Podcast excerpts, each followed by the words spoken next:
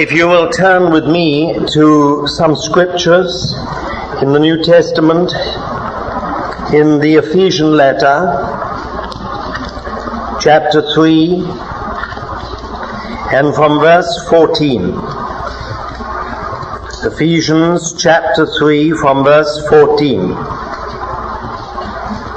For this cause I bow my knees unto the Father, from whom the whole family in heaven and on earth is named, that he would grant you according to the riches of his glory, that ye may be strengthened with power through his Spirit in the inward man, that Christ may dwell in your hearts through faith, to the end that ye, being rooted and grounded in love, may be strong to apprehend with all the saints what is the breadth and length and height and depth, and to know the love of Christ which passeth knowledge, that ye may be filled unto all the fullness of God. Now unto him that is able to do exceeding abundantly above all that we ask or think, according to the power that worketh in us. Unto him be the glory in the church and in Christ Jesus, unto all generations, forever and ever. Amen. Chapter 4 and verse 13. Till we all attain unto the unity of the faith and of the knowledge or full knowledge of the Son of God, unto a full grown man, unto the measure of the stature of the fullness of Christ. You will turn to Colossians, the Colossian letter, chapter 1.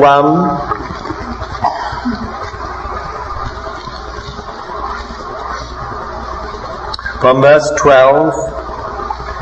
Giving thanks unto the Father who made us meet to be partakers of the inheritance of the saints in light who delivered us out of the power of darkness and translated us into the kingdom of the Son of His love, in whom we have our redemption, the forgiveness of our sins, who is the image of the invisible God, the firstborn of all creation. For in him were all things created in the heavens and upon the earth, things visible and things invisible, whether thrones or dominions or principalities or powers. All things have been created through him and unto him. And he is before all things, and in him all things consist. And he is the head of the body, the church, who is the beginning, the firstborn from the dead, that in all things he might have the preeminence. For it was the good pleasure of the Father that in him should all the fullness dwell, and through him to reconcile all things unto himself, having made peace through the blood of his cross. Through him, I say, whether things upon the earth or things in the heavens. And you, being in time past alienated and enemies in your mind in your evil works, yet now hath he reconciled in the body of his flesh through death, to present you holy and without blemish and unreprovable before him, if so be that ye continue in the faith, grounded and steadfast, and not moved away from the hope of the gospel which ye heard, which was preached in all creation under heaven, whereof I, Paul, was made a minister. And lastly, in chapter 2, verse 8 to 10, Take heed, lest there shall be any one that maketh spoil of you through his philosophy and vain deceit, after the tradition of men, after the rudiments of the world, and not after Christ. For in him dwelleth all the fullness of the Godhead bodily. and in him ye are made full, who is the head of all principality and power. We just have a word of prayer. Heavenly Father, we're so thankful that when we come into your presence as we have this evening to worship you and to glorify you, as we come to the ministry of your word, you have not left us to ourselves. You have provided us specifically with an anointing for both the speaking and the hearing this evening. And Lord, we want to recognize that whilst we can say a lot of things, we can preach a sermon, we can outline truths using a lot of words, and we can hear all those things. Unless you are the power and ability of both the speaking and of our hearing, it will all be to no avail. Lord, deliver, we pray this time from any vanity. Redeem it, Lord, we pray, in every part. We come by faith under that anointing, that you will, Lord, take my lips and mind and heart and use it to communicate your burden and your truth. And Lord, cause that not only our physical ears may hear, but the ear of our spirit, that we may hear what you have to say to us. We ask it in the name of our Lord Jesus. Amen the theme of uh, this conference this year is uh, uh, pressing on to fullness, the fullness of Christ, and our pressing on into that fullness. And uh, my responsibility is the uh, the epistles. Uh, that is all, all, the letters from uh, Romans to uh, Jude. That's quite a portion um, of the New Testament that has been given to me. And um, uh, I don't have to point out to you that these letters are uh, vital and foundational. We're not dealing with parables. We're not dealing with historical incidents which have something to say to us, but upon which it would be dangerous to build uh, uh, doctrines. We're not dealing with allegories or uh, visions as such. We are dealing with straightforward, clear-cut, foundational and essential teaching.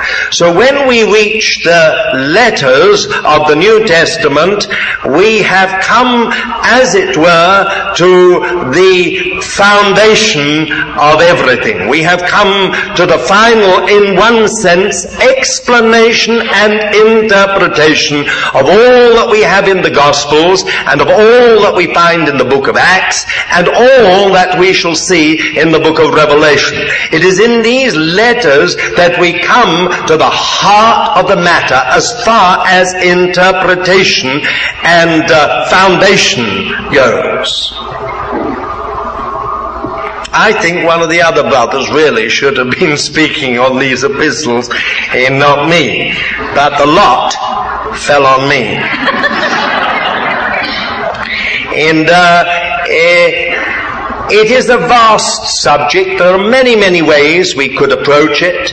I could take the letters separately, taking the lesson or the message of each letter and relating it to this whole matter of fullness. Uh, I felt it would be much better to talk about these letters in general and um, to see something of what they have to say to us about the fullness of the Lord Jesus and our pressing on into that fullness. And so the first thing I want to underline this evening is the greatness of the calling and destiny of the child of God. The greatness of the calling and the destiny of the child of God. My word, in Christian circles, we have reduced this matter of uh, the calling of the Christian, the calling of the child of God and his destiny to something very, very small. When you, when you really think of it, Christian lives are amongst the most drab and the most routine in the whole world. Our meetings are invariably dull. And um, we are by nature rather dull ourselves. So the problem is, is because we haven't seen our calling. If we had horizons, if we had heavenly vision, if we had the eyes of our hearts opened to know what is is our calling or what the riches of the glory of his inheritance in the saints, what it is, I think it would change our whole lives. There'll be nothing drab about them and nothing drab about our meetings. The most humdrum meeting, the most ordinary chore would be gilded with a glory it never had before. But sadly, we have reduced the gospel to a question of merely being for our sins being forgiven and um, if we are very devoted, we go a little further and we uh, not only study the Bible and have a quiet time and witness if we're extremely zealous, but we even go into deeper things. We might even have an experience of the Holy Spirit. Um, we, we might go into something, some discoveries of the Lord Jesus, but nobody thinks about the calling or the destiny of the child of God. Somehow or other we think that one day we're going to sit in some extraordinary city that has gates of pearl and streets of gold. And um, what we're going to do in this city, nobody ever tells us. Um, apparently, we are going to be in this, as I've often said to you, this eternal choir, uh, where we sing forever and ever and ever and ever and um, play harps, even those of us who are not musical down here, um, forever and ever, as if God Himself is so boring that He would only be satisfied with an eternal choir. This is what He created the universe for. He is so self-centered, so incredibly interested only in Himself that he created the whole universe and you and me simply to sort of drape the halls of heaven and sing hallelujahs from morning to night and since there is no night forever and ever. Can you imagine can you imagine anything more, in one sense, dreadful? We were created even those of us who have reduced and devalued ourselves to little primeval blobs, we, uh, we have all been created in the image of God and within us is an essential creativeness. Which means that the human being, the true human being, can never be satisfied with humdrum routine. Always we're reaching out for something more. Always seeking to create something more. To imagine that you and I could spend all of eternity simply singing the same song, however wonderful our Lord is, is to devalue our Lord Himself.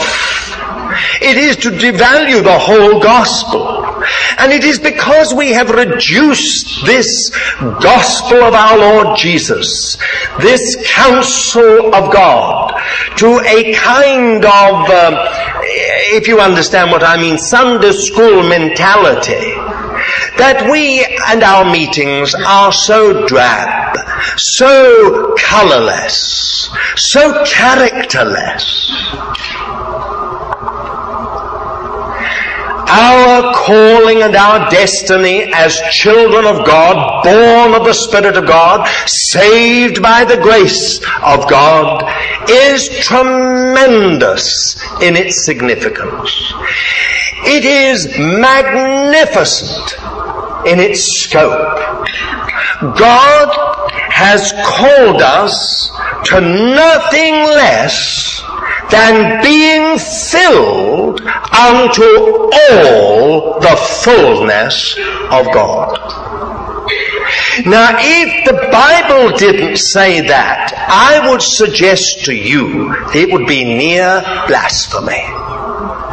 How can created finite beings ever be filled unto all the fullness of God? Even if there are millions and millions and millions and millions of us, still God is greater. How can we be filled unto all the fullness of God?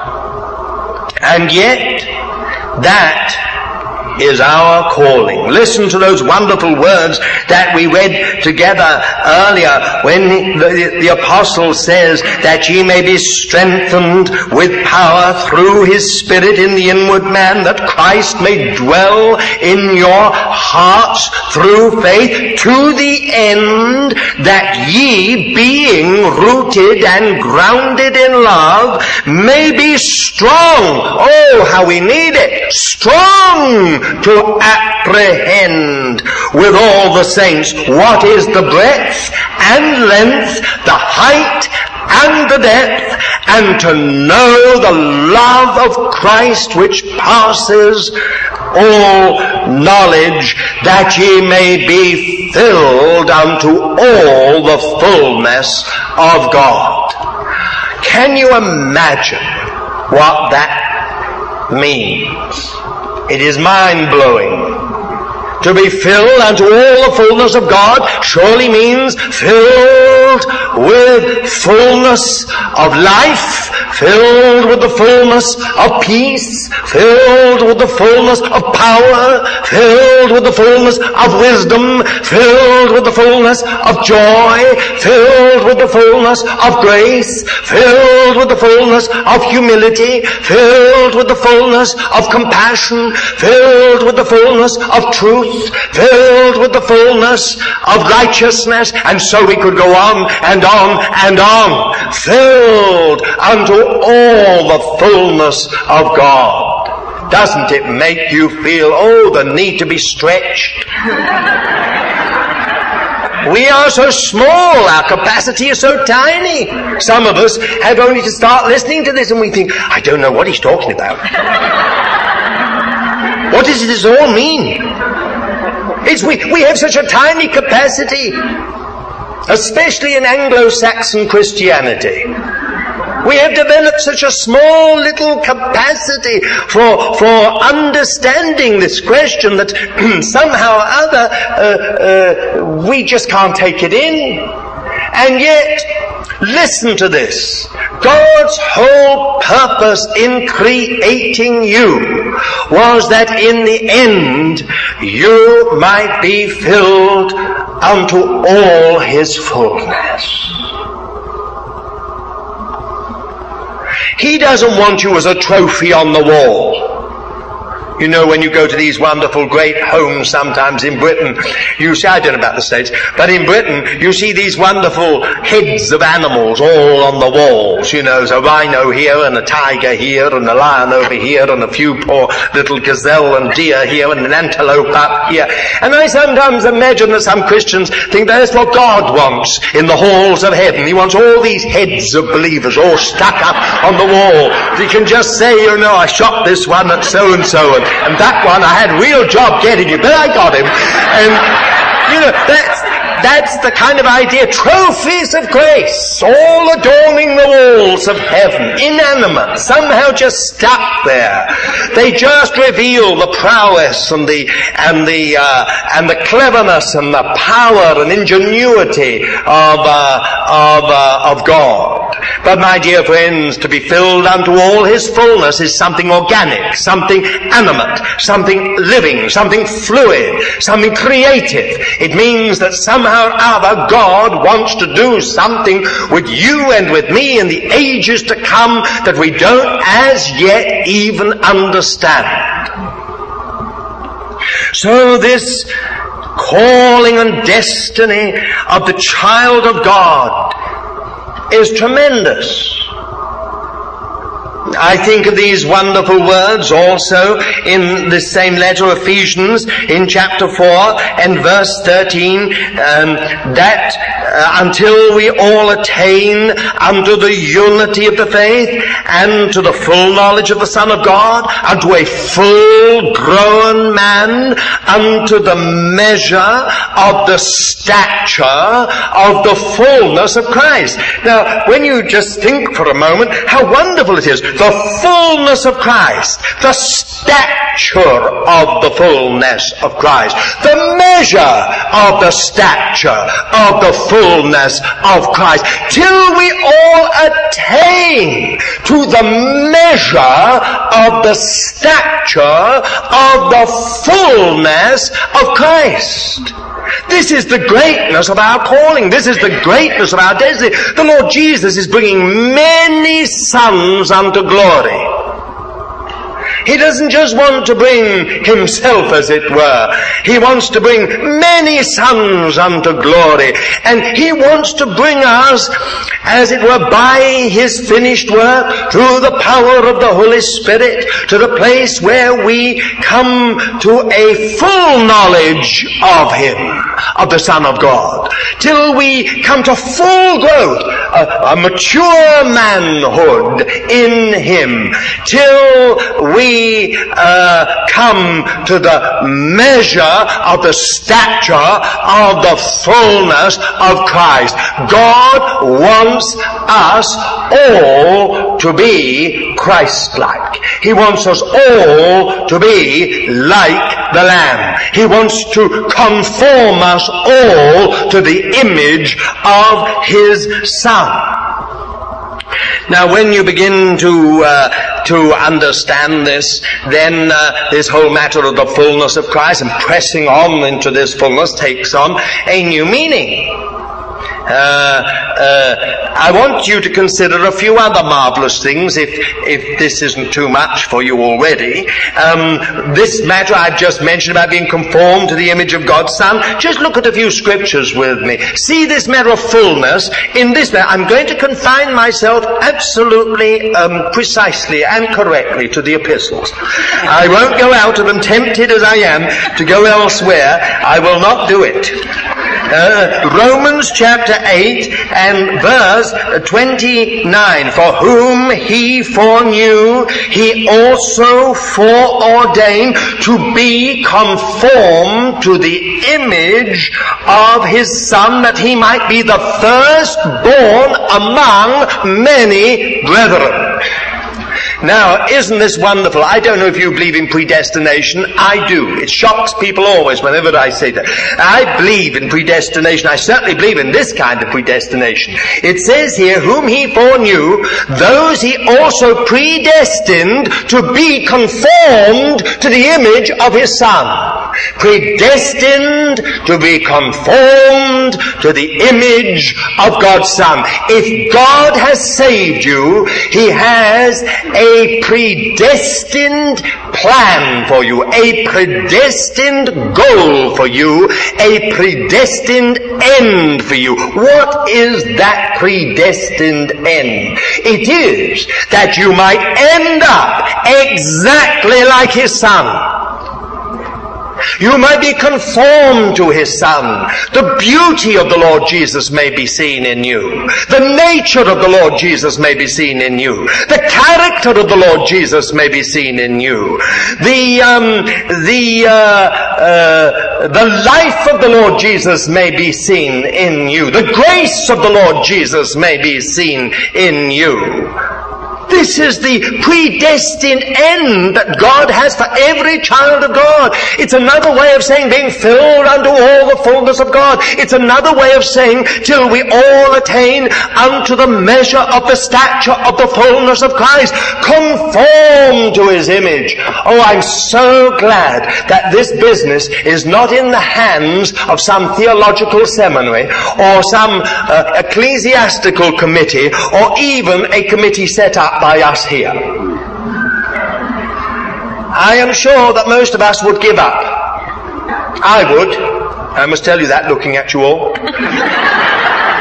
I would give up. I persevere with you whilst I didn't know you. But as soon as I got to know you as you might get to know me, I would say they're no good.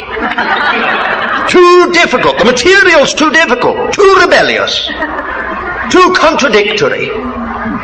Too, uh, uh, resistant. I'll find better material elsewhere. Look elsewhere. This is what most of us do in fellowships. We flee from fellowship to fellowship. Ever learning and never coming to a knowledge of the truth. But God persevered. One of the most wonderful things about the Jewish people is God has never given them up, in spite of what the church often says that God forsook them, God rejected them, never did, neither forsook them nor rejected them. They are the illustration of the election of God. And so it is with you and with me. If you're a child of God, if God has saved you, if He's come to you, He will never give you up. It is a most terrible thing to be loved by the Lord, as well as a most marvelous thing. It is marvelous because who could believe that God, the infinite God, should love you or me? He knew all about her difficulties, not as if God has woken up one morning and said, Oh, if I'd only known about so and so, I'd have never have saved them in the first place. I mean, when God saved you, your whole life was an open book. All your weaknesses, all your faults, all your sins, all your rebellions, all your murmurings, all the difficulties in your life, every single thing was like an open book before and still He loved you, and still He saved you with a full knowledge of how difficult you would be. But I say it is a terrible thing to be loved by the Lord because not only is it marvelous, but in this sense it is terrible because once God loves you, He'll get you. he may wait a long time, but He'll get you in the end. If He has to reduce your circumstances, if He has to bring situations into your life, if He has to wreck every single thing around you, He'll corner you in the end. Make no mistake about it. It is a terrible thing to be loved by the Lord.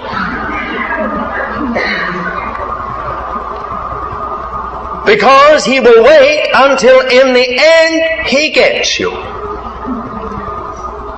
And he will go to the most incredible lengths to get you.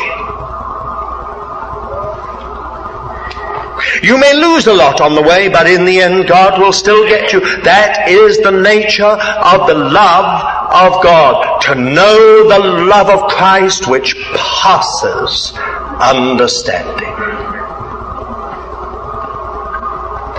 No, my dear friends, if God has saved you, He has a predestined purpose for you and He means to fulfill it.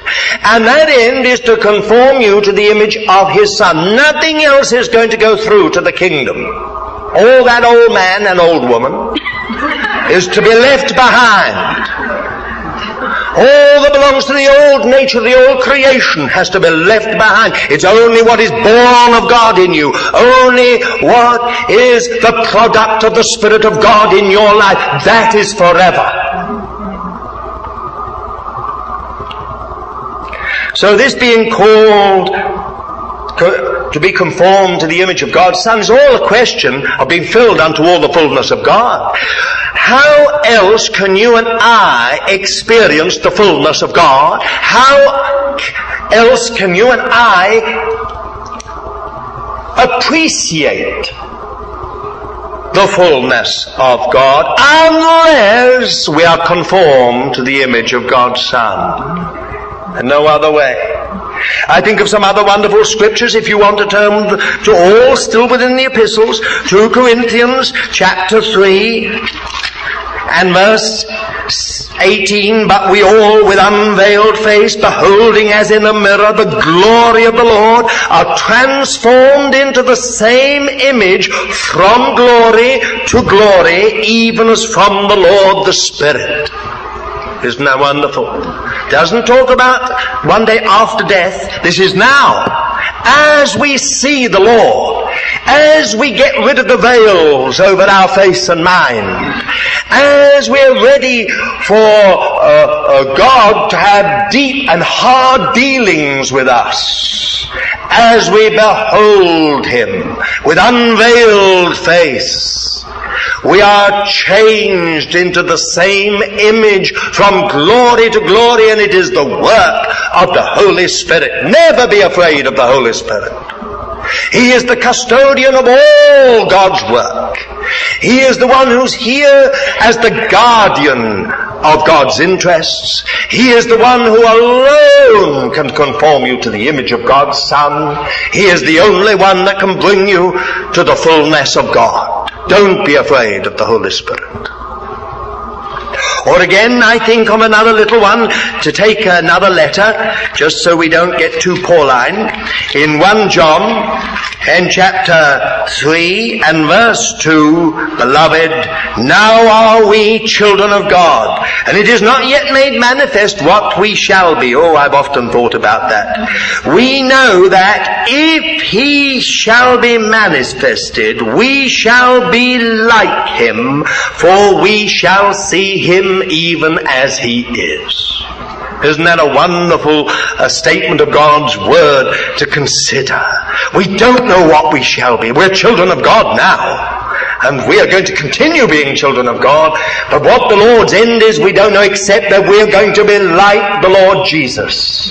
Conformed to the image of God's Son. I say the greatness of this calling. Oh, it is Wonderful. The greatness of the calling and destiny of the child of God. Or consider it in another way, will you? Now go to the, one of the letters of Peter. 1 Peter, chapter 5, and verse um, 10. Now listen to this. This is one of the verses that always moves me very greatly. And the God of all grace, who called you unto his eternal glory in Christ Jesus. After that ye have suffered a little while shall himself perfect, establish, strengthen you. To him be the dominion forever and ever. Amen. I think this is one of the most wonderful verses in the Word of God. Called, what to? Called to God's eternal glory. Where? In Christ Jesus. Not called to some eternal glory apart from the Lord Jesus or beside the Lord Jesus, even with the Lord Jesus, that would be wonderful, but in the Lord Jesus, called to God's eternal glory in Christ Jesus. Here you are. It's another way of saying, till we all attain unto the measure of the stature of the fullness of Christ. God's eternal glory in Christ. Oh, God started all over again with this universe. Started all over again with the Lord Jesus. He is the head of a new man. He is the new man with a new creation. And one day there will be a new heaven and a new earth wherein dwells his righteousness. God has started all over again with the Lord Jesus. And if you and I have been saved, then we're in that new creation, part of that new man being conformed to the image of God's Christ, God's Messiah. Now, dear friends, I find this so wonderful. More I think about it. What is glory? Some people think of glory as having a medals pinned on your chest, trumpets and brass bands, and uh, the president uh, uh, pinning something on your chest, and you puffing out your chest and feeling very good about it.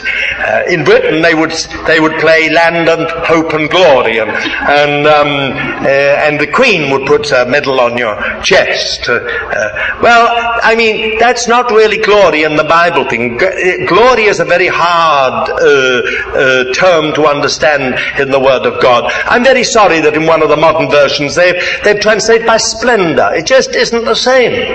Better to leave the old word glory and let the Holy Spirit reveal to you what it is. For glory is the manifested presence of God. So really what we're saying is this. and the God of all grace, who called you to his manifested presence in Christ Jesus. Isn't that marvelous? Think about it. I'll give you a few more scriptures, keeping to epistles. Romans, back to Romans again, chapter 9. Romans, chapter 9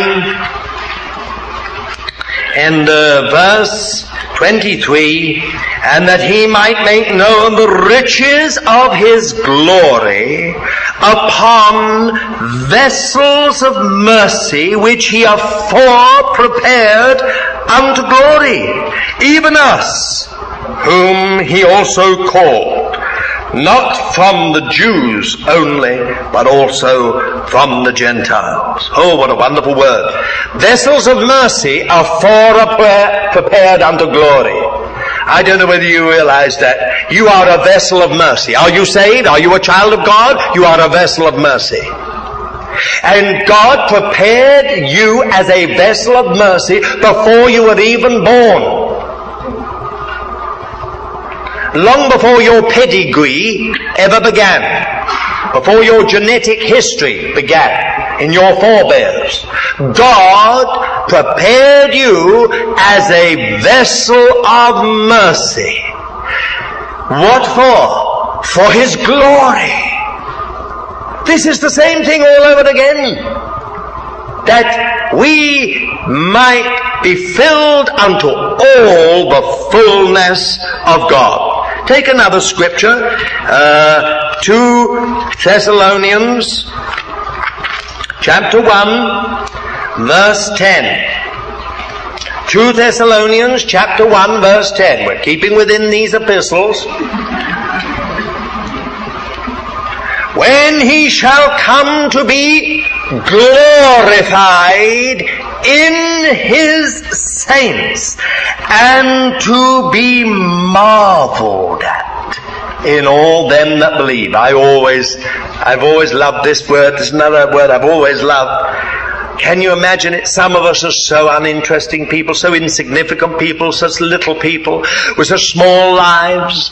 You know, we have nothing, no claim to greatness, no claim to glory, no claim to, to, to uh, being known by the world. We're just very ordinary small people, but there's going to come a day that if God has done something in your life, however humdrum, however insignificant it may seem to you, however small it may seem to you, if God has done a work in your life, life and conformed you in this short span of time to the image of His Son, then He's going to be marveled at in you. Just like some of us go to some of these museums and marvel at things. I'm not saying that you'll be a museum piece, but what I'm saying is this, that sometimes we go to museums and we see something, we marvel at it, the beauty of it, the, the, the work, the technique, everything about it. It, it. it makes us marvel. Well, there's going to come a day when the whole creation, the whole universe will marvel at what God has done in your life. And they will marvel not at you, but they will marvel marvel at the Lord Jesus in you. It will be the Lord Jesus in an, a unique expression. and that unique expression is you. He will have done something so amazing in your life that it will be precisely and only you that can reveal that aspect of the Lord Jesus. And people will marvel. Angels will nudge one another and say, look at that. At that. You ever believe that? I sometimes wonder whether it, and I think about the angels, and I often do. I sometimes wonder about the angels. I sometimes think to myself about the angels of God, since they are created beings of supreme intelligence. They must sometimes say to each other, wonder why he perseveres with them. You know, I was sent down to help so and so, and oh, what a mess she's in. And the silly woman's got herself into that mess. The whole church has counselled her, and so and so's told so and she had this kind of advice, and then never takes it. Terrible mess. The Lord told me to go down and minister to her because she's an heir of salvation. And I've been down there ministering to about, you know, really, I sometimes wonder why the Lord doesn't give these folks up. Start all over again. I'm sure sometimes the angels must wonder. But there will become a day when the angels will marvel at Christ in these same people and say, well, he's justified in all his works. He and he alone could have done this. And my dear friends, he can only do it in human beings. Not even in the angels can he do this kind of work he's doing in you and in me. When he comes to be glorified in all the saints and marveled at in all them that believed. It reminds me of an old saying that I used to hear when I was a boy. that whenever a masterpiece is being worked, whether it's a painting or, or interior designing or uh, uh, keep old people, children, and animals out of the house. Because children will always ask a thousand and one questions all the time and trip up over everything and make a great mess. And old folks are very much the same because they all tell you you should do it another way and why are you doing it this way? It's much better to do it that way. You can't get on with the job. And animals, well you all know what animals are like. Cats get in the paint, dogs trip over something, they walk off with something else. Keep them all out. I sometimes think that's how the Lord sorts it when He's doing a work in your life and mine. Get everybody out of the way. Keep them all out. The young, the old, and the animals. Keep them all out. Till I finish the work. And then one day when the veil is taken away, suddenly everybody sees the work. All that God has done in your life, all that the Spirit of the Lord has persevered over in your life, finally revealed. A work of art forever. Well, I love this. Called to his eternal glory. Or then consider it in yet another way. Called to be heirs of God. Have you ever thought of that? This is all to do with being filled unto all the fullness of God. Called to be heirs of God and joint heirs with Christ. Look at Romans chapter 8. Romans chapter 8 and verse 17. And if children, then heirs, heirs of God, and joint heirs with Christ, if so be that we suffer with him, that we may also be glorified with him. Heirs of God, joint heirs with Christ. What a marvelous thought. Has it ever sunk into you? You are an heir. I don't know if any of you are heirs of anything. I mean, you know, if you've got a fortune coming to you, if, if you have, please let me know. I'd like to stick close to you. But the fact of the matter is, most of us, George, can you imagine if we knew that we had a great inheritance coming to us? We would be so excited. One day all that's going to come to me. We think, what will I do with it? How will I use it? How will I administer it?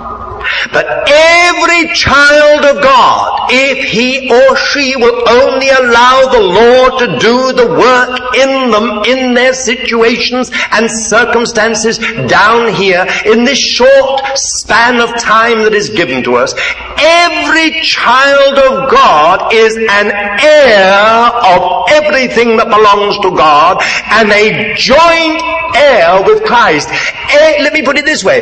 Everything the Lord Jesus is going to inherit in the ages to come, you're going to share.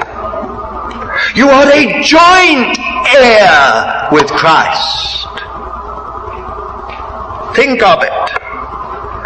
I think again in Galatians chapter 4 verse 7 so that thou art no longer a bond slave but a son and if a, if a son then an heir through God or again of yet another marvelous word in Peter's letter. One, the first letter of Peter, chapter 1, verse 3. Blessed be the God and Father of our Lord Jesus Christ, who according to his great mercy begat us again unto a living hope by the resurrection of Jesus Christ from the dead unto an inheritance incorruptible and undefiled and that fadeth not away, reserved in heaven for you, who by the power of God are guarded through faith unto a salvation ready to be revealed in the last time.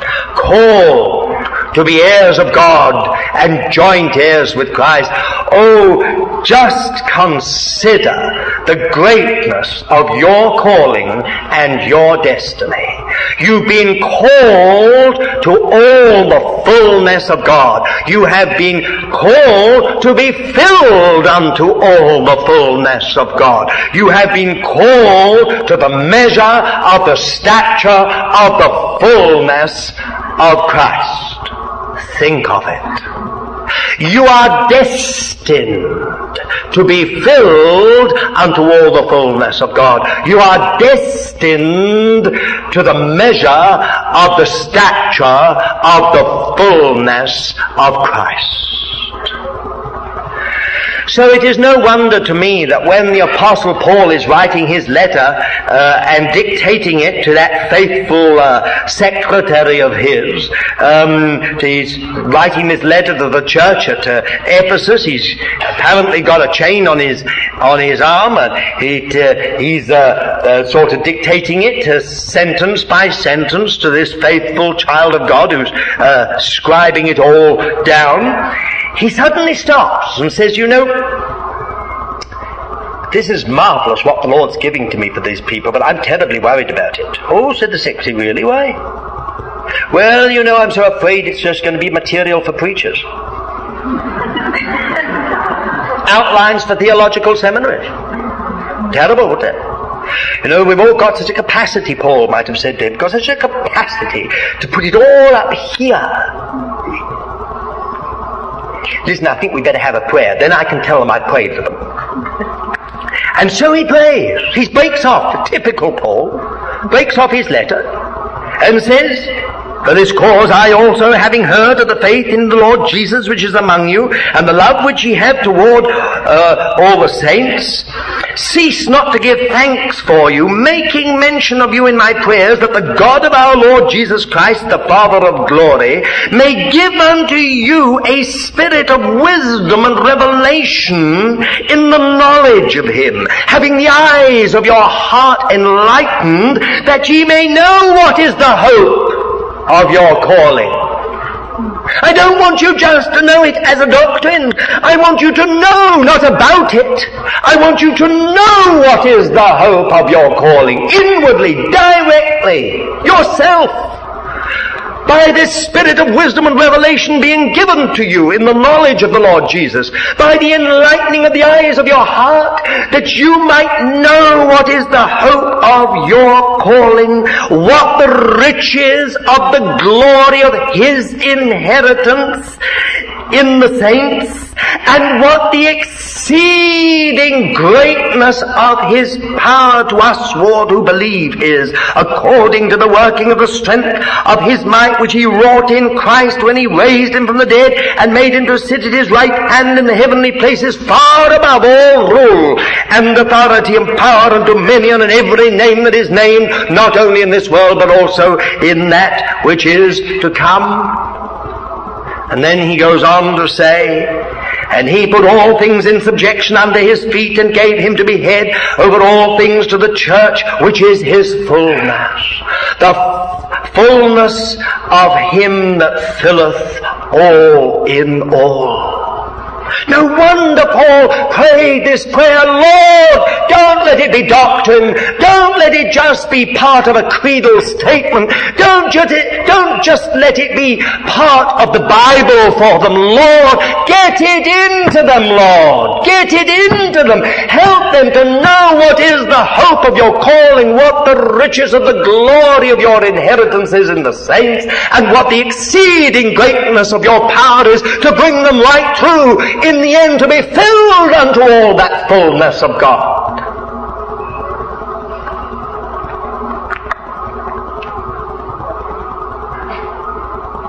Most of us Christians sing about fullness, pray about fullness, study fullness, and believe in fullness, and hardly anyone experiences it.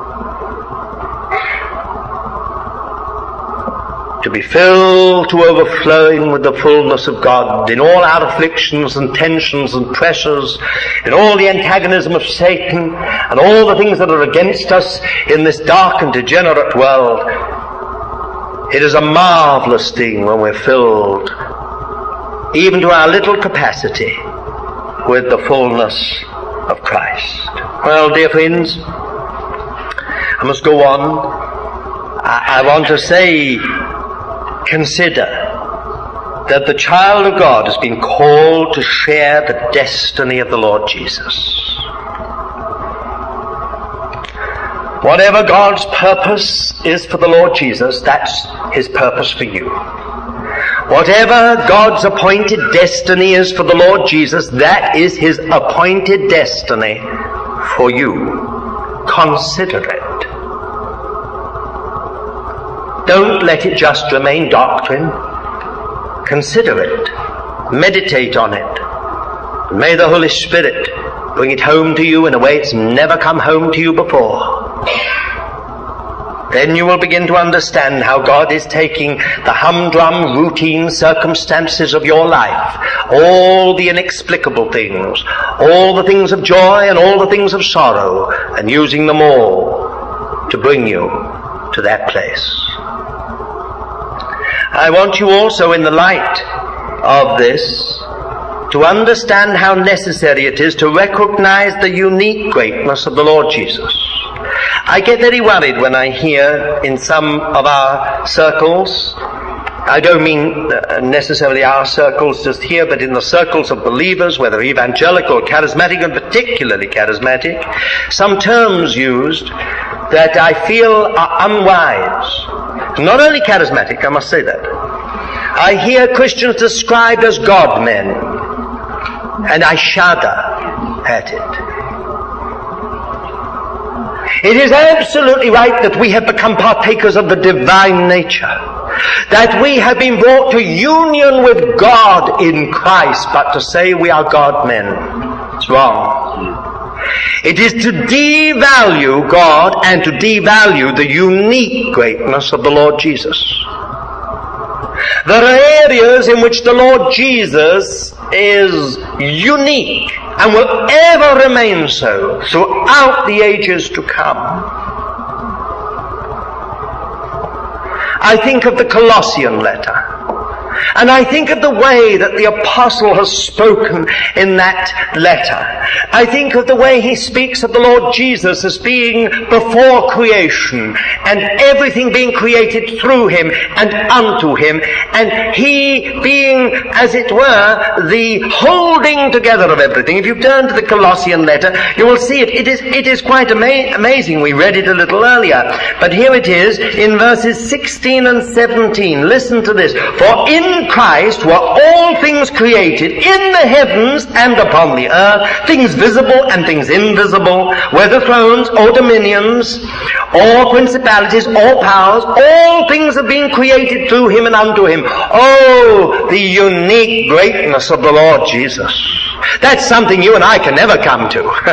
Things weren't created through us and for us in that way. Um, God didn't use us to create this universe. God didn't cre- use us to create things visible and invisible, and He never will. This is the unique greatness of the Lord Jesus. And we have to recognize that once and for all. And then it goes on in verse 17, and He is before all things, and in Him all things hold together. Which means, as I understand it, that it is, the Lord Jesus is the essential quality or energy that holds the whole universe together. That's why when he died on the cross and when God smote him and in that moment he cried out, my God, my God, why hast thou forsaken me? In that moment the earth was shaken with a great earthquake, rocks were split and the, the, the sun went into darkness. Now, untaught Christians, I sometimes say uneducated uh, uh, Christians, uh, say it was an eclipse. Absolute rubbish. Absolute rubbish. No eclipse can ever last for three hours. No, something happened to the essential energy that holds together the universe. And when that happened, it was as if everything shuddered. The light uh, went into darkness. Uh, the earth was shaken. Oh, the unique greatness of the Lord Jesus. Just think of it. This is the one who loves you. This is the one who laid down his life for you. This is the one who's bringing you to glory, to his glory. This Messiah is the one who is absolutely unique. And then again I think of redemption. It says here in this same thing, Colossians chapter 1 and verse 14, in whom we have our redemption, the forgiveness of our sins who delivered us out of the power of darkness and transferred us or translated us into the kingdom of, of His dear Son. You and I can't do that. You and I can't be redeemers.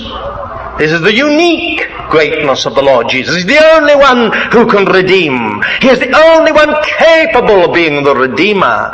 And when we read this marvelous word, we find later on it says uh, about, um, uh, and you being in time past alienated and enemies in your mind and your evils, yet now hath he reconciled in the body of his flesh. Only the Lord Jesus could do this.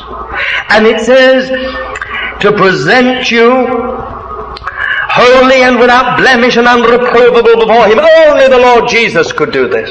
No one else. His unique greatness. All the way through the Bible, from Genesis to Revelation, we see the Lord Jesus as the Redeemer. We see His redemptive work. We see the scarlet thread of His blood right from Genesis to Revelation. This is the unique greatness of the Lord Jesus. Or I think again of this marvelous word here in Colossians chapter 1 and verse 18, He is the head of the body, the church, that in all things He might have the preeminence. We don't need popes, either Catholic or any other kind. We don't need archbishops, Protestant or any other kind. I don't want to attack anybody, I'm just saying. Some of them are very, very godly people for all I know. Some Protestants to have a shock when they find some popes in the kingdom of God. But the fact still remains.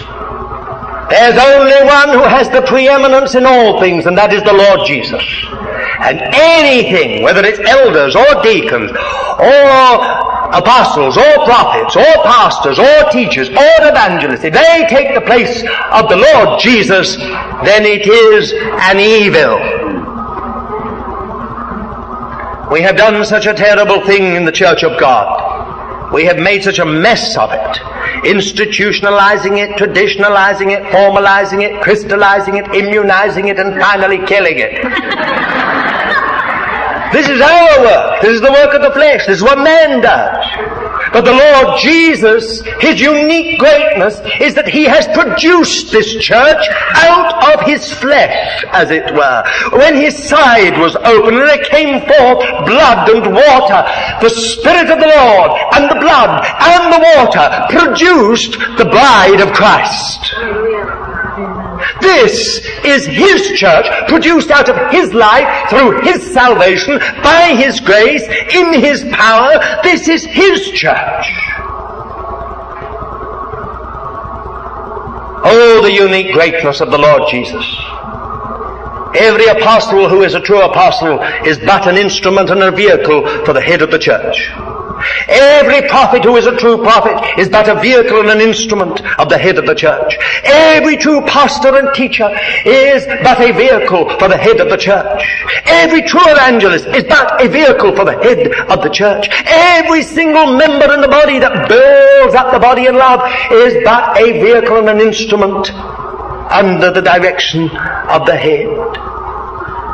His unique greatness. And then I think of the ages to come Here it is again in this Colossians chapter 1 when it talks about all this matter of fullness. It says this.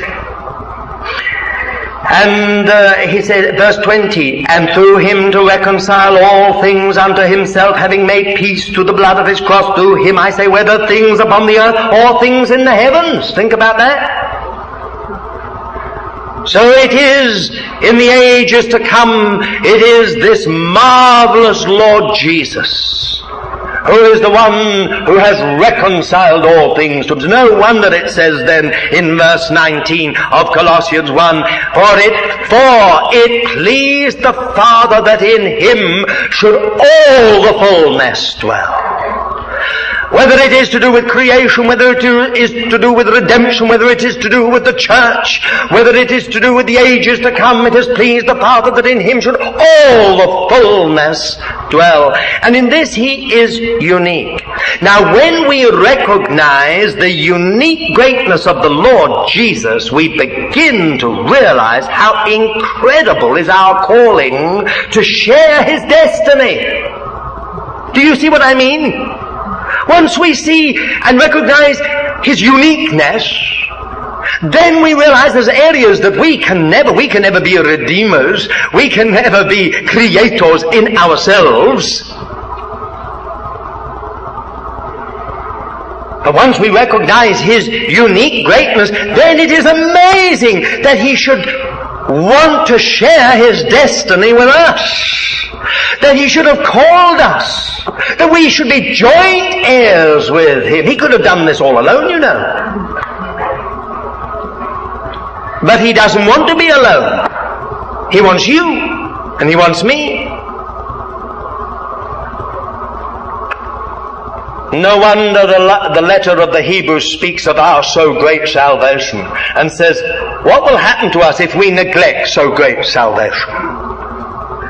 This salvation is not just a question of being forgiven. Thank God for that. It's not just a question of being justified. Thank God for that. It's not just a question of being reconciled to God. Thank God for that. It is a question of discovering and experiencing the fullness of God, of coming to the measure of the stature of the fullness of Christ.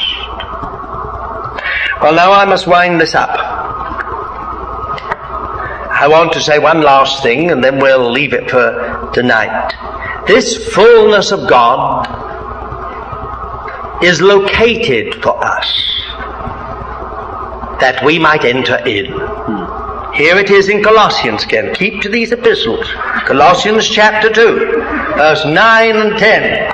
For in him dwelleth all the fullness of the Godhead bodily, and in him Ye are made full, who is the head of all principality and power. Now, isn't this an amazing word? I don't know if you just think. The fullness of the Godhead is located in the Lord Jesus. Father, Son, Holy Spirit, the fullness of the whole Godhead is located in the Messiah. It is in Him we touch the fullness of God. In Him we find the fullness of God located. It would be almost blasphemous if it wasn't said here, but it says the fullness of the Godhead is in him bodily. In other words, located. it's not just everywhere. Well, you don't know quite where it is. It's, it, it, it's either up there in the heavens of heavens or it's somewhere in some part of the earth and you don't know where it is. It's uh, something you can't get hold of. It's something you can't touch because you don't know where it's actually located. You don't know quite how to recognize it. This fullness of the Godhead is located in the Lord Jesus. So we know exactly where it is centered. We, we know, I, I don't want to put it in a kind of irreverent way. But this fullness of the Godhead is found in the Lord Jesus. Now that's the first thing. Now I want you to notice that it is um, in him dwelleth all his fullness bodily. All the fullness of the Godhead but all the fullness of the Godhead in him bodily. That's the first thing.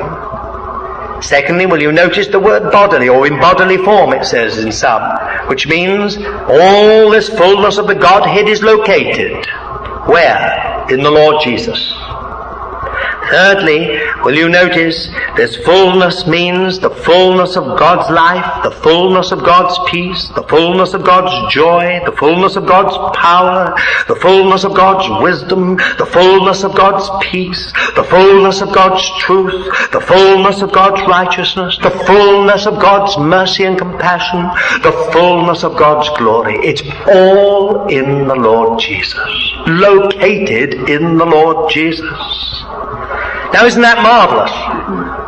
You don't have to grope in some foggy spiritual uh, uh, uh, ether to try and find where is this kind of invisible, unknown, unknowable fullness of God. Do you know the Lord Jesus? Well, if you're saved, surely you know Him. That's where it is. All of it. Now listen to the, the last part. And in Him, you are made full. You are made complete in Him. You are made full. You are made complete. Think of it. oh, I don't know if it sinks into you, but a cry comes into my heart, oh, to make the connection to make the connection. It's like an electrical appliance and there's the power and here's the plant. Oh, to make the connection. All the power of God is in Christ. All the wisdom of God is in Christ. All the life of God is in Christ. All the joy of God is in Christ. Everything's in all the fullness. And here are you. Here's the plan. There's the power. Oh, to make the connection. To break through the barrier of ignorance or the barrier of unbelief or the barrier of blindness or the barrier of sin.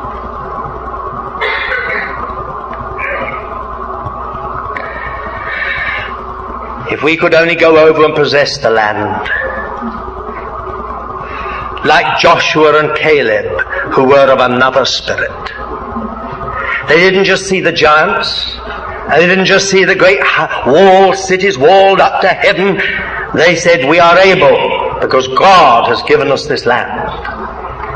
Oh, for a spirit like that, that we could say, here is all the fullness of God for me. And God's word says that in Him I am made full. It doesn't say the elite in Him are made full. It doesn't say the very, very, very good in Him are made full. It doesn't say those who are extremely zealous in Him are made full. Every child of God in Christ, whatever their condition, can be made full.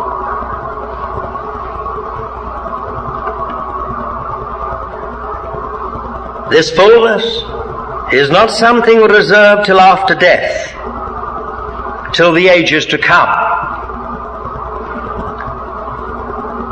We of course won't experience all the fullness of God now, that's impossible. But my dear friends, we are to be made full now, in this little life. Now I find one very interesting thing here, as I finish. It is this mention, and in him ye are made full, who is the head of all principality and power. Isn't that interesting? Why does that come in there? I suggest it is because there are principalities and powers that will do every single thing in their power to stop you from coming into that fullness. And if you try to battle with them on your own, you will be worsted by them. You will be defeated by them. You will just in the end be disappointed and disillusioned. But if you recognize that Jesus is the head over all principality and power, that He's already won that victory and defeated them at Calvary, then you can enter into your own fullness in Him. It's interesting that it's exactly the same in Ephesians chapter 1. Exactly the same. It says, when it speaks about the exceeding greatness of His power, it then goes on almost immediately to say, and all things have been placed in subjection under His feet, and He's been given to be head over all things to the church, which is the fullness of Him who fills all in all. As if, if you and I don't take Christ as the head over all these things, all these things being under his feet, we'll never come into that fullness. We'll never experience it because those powers of darkness and evil will make sure that there are obstacles in the way that will be so magnified in our mind like cities walled up to heaven, giants in the land, we'll never be able to take it. Dear child of God, there is no giant that the Lord Jesus has not defeated at Calvary. And there is no wall city whose walls will not fall flat at the word of God through the finished work of the Lord Jesus. So there is no reason why you and I should not enter in and begin to experience what it is to be made full in Him.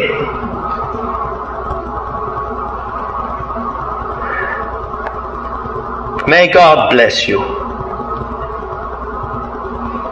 Every fellowship represented in this place would be transformed if you and I were to start to enter into the fullness of the Lord Jesus. Can you imagine the effect on our fellowships, on our brothers and sisters, Instead of being some dreary, drab, humdrum little creature that floats in, has to be ministered to, around whom the whole fellowship has to go like a whirlpool, you suddenly became a center of life and joy and understanding and encouragement. Somehow you had something of the Lord Jesus to give. Wouldn't it be marvelous? Well, let's pray together, shall we?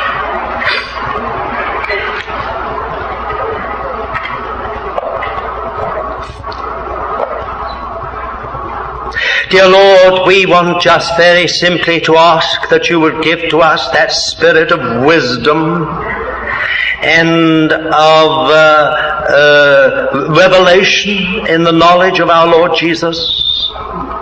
Lord, translate all this out of our heads and into our hearts and lives. Dear Lord, we need to know you in deeper and fuller ways. And we're living in days of growing darkness and much uncertainty and instability. Dear Lord, will you do a work through your word tonight, somehow making it real to every one of us? Pursue us with this word, Lord. We cannot be the same. We have, you've called us, Lord. We marvel at it. To such a destiny. O Lord, may faith be kindled in every one of us to enter in this night to more of what is ours in the Lord Jesus. Spirit of the Lord, work in every one of our hearts and lives, watching over your word through these days to perform it. And we ask all this in the name of our Lord Jesus. Amen.